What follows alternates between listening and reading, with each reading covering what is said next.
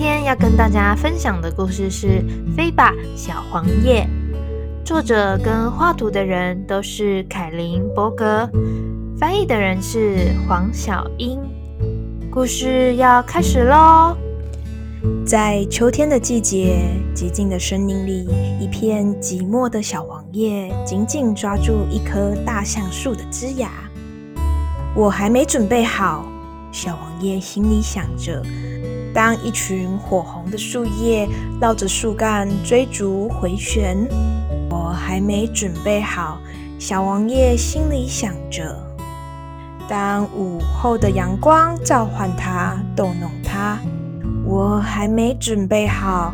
小黄叶心里想着：这时苹果飘散香气，南瓜长得沉甸甸的，成群的雁鸭展翅高飞。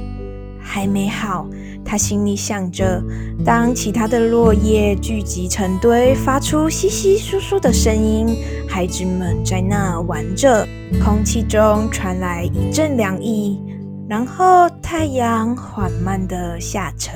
我还没准备好，小黄叶心里想着。当硕大的圆月在满天星斗中散发出琥珀色的光芒。还没好，还没好，还没好。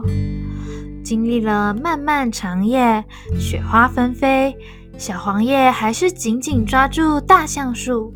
好多天过去了，小黄叶依旧独自一个人，紧紧抓着不放。它独自一个人搜寻着空荡荡、覆盖着薄霜的枝芽。就在这个时候，就在这个时候。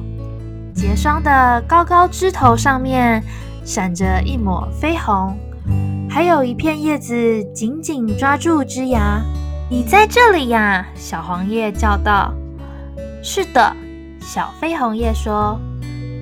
跟我一样，小黄叶说。两个人都没说话。终于，你愿意吗？小绯红叶问道。我愿意，小黄叶说。然后，一、二、三，他们放开手，开始高飞，飞进等待的风中跳舞，舞得好高、好远、好远。故事就到这里结束喽。喜欢我们的分享，欢迎到我们的粉砖按赞追踪，和我们分享你喜欢的故事。